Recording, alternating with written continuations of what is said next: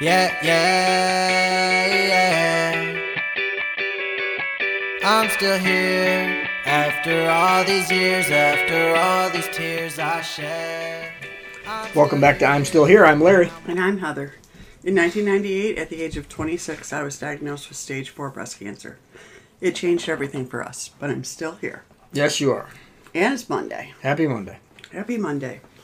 So I thought, I don't know if you ever think about years in like quarters or like, you know, business, they talk about like it being Q4.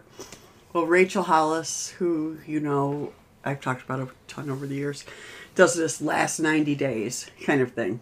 Okay. Which talks about like kind of being your best self for the last 90 days of the year. Because I think that's sort of when it's easy to just kind of go, oh, screw it, I'll start in January.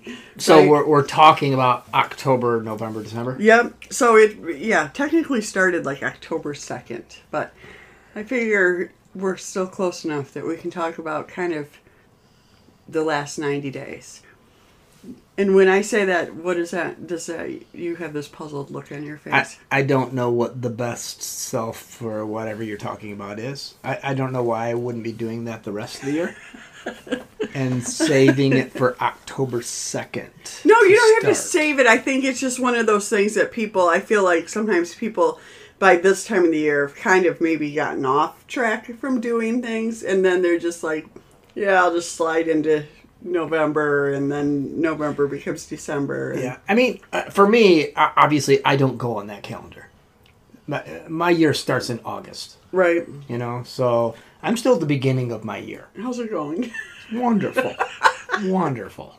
Okay. Cannot get enough of 17-year-olds, 16-year-olds, 15-year-olds. Yes.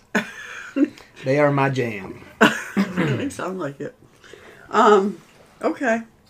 Honestly, yeah. I mean, so the end for me would obviously be the spring. And that's how my year started. Well, it's football, really wrestling, baseball, summer. Yeah. That's my world. I just like this because I kind of like the whole... I actually get into a pretty good routine also, usually coming into fall. Mm-hmm. Summer is kind of, in some ways the hardest for me because it has the least amount of structure. Yeah, that's our end of the right. Kind of, yeah. Right. But coming into this, I do like that it's kind of like, it's just really kind of about focusing on the things that you want to focus on.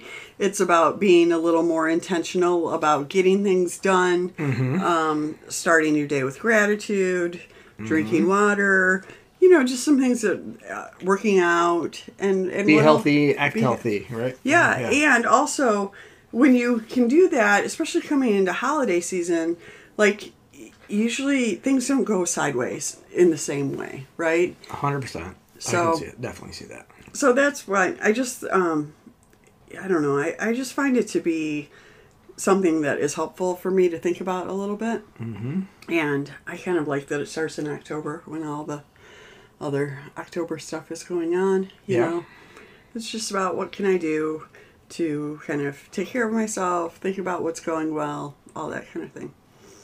Head into the end of the year.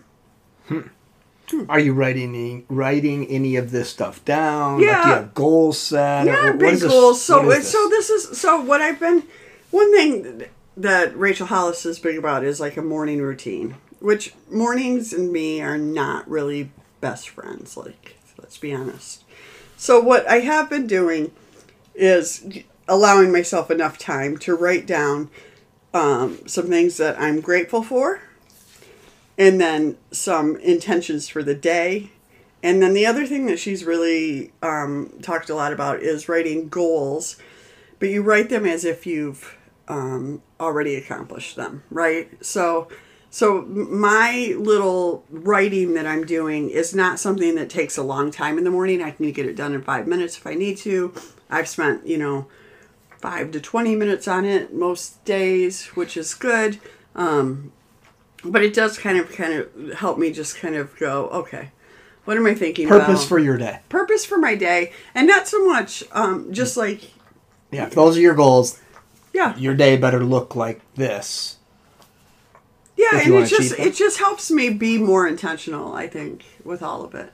Yeah. So, yeah, it's good. But yeah, I think we can all use a little kick in the butt every now and then. Yeah. Or a carrot in front of us, or a reminder to do, you know. Yeah. To like, I'm getting towards the end of my kind of first season, the first trimester in school, the first, you know, the football season is in the end phases. And honestly, this is when you do kind of get lazy. You're not, the rule book is not, you're just like, oh, that kid, I can't say it for the 20th time type of, and that's exactly what you can't do in my world. Yeah. So, yeah, I like that. I like it too. So, and I think it's easy to make things, try to say, oh, it's too overwhelming. But it's, you know, again, 5 minutes, 10 minutes, 20 minutes in the morning, kind of set up your day and then be able to think about what went well and what didn't, you know? So, so anyway, that's what I'm thinking about right now. Okay.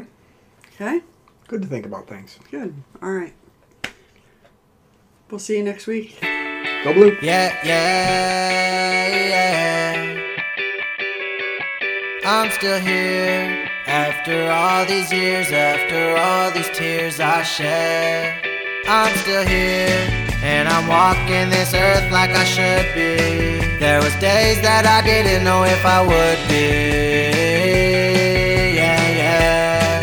Now I stand tall with my feet in the ground and my head in the clouds. 'Cause I'm still here, like I should be. Yeah, yeah, like I knew that I could be. Here we go, here we go.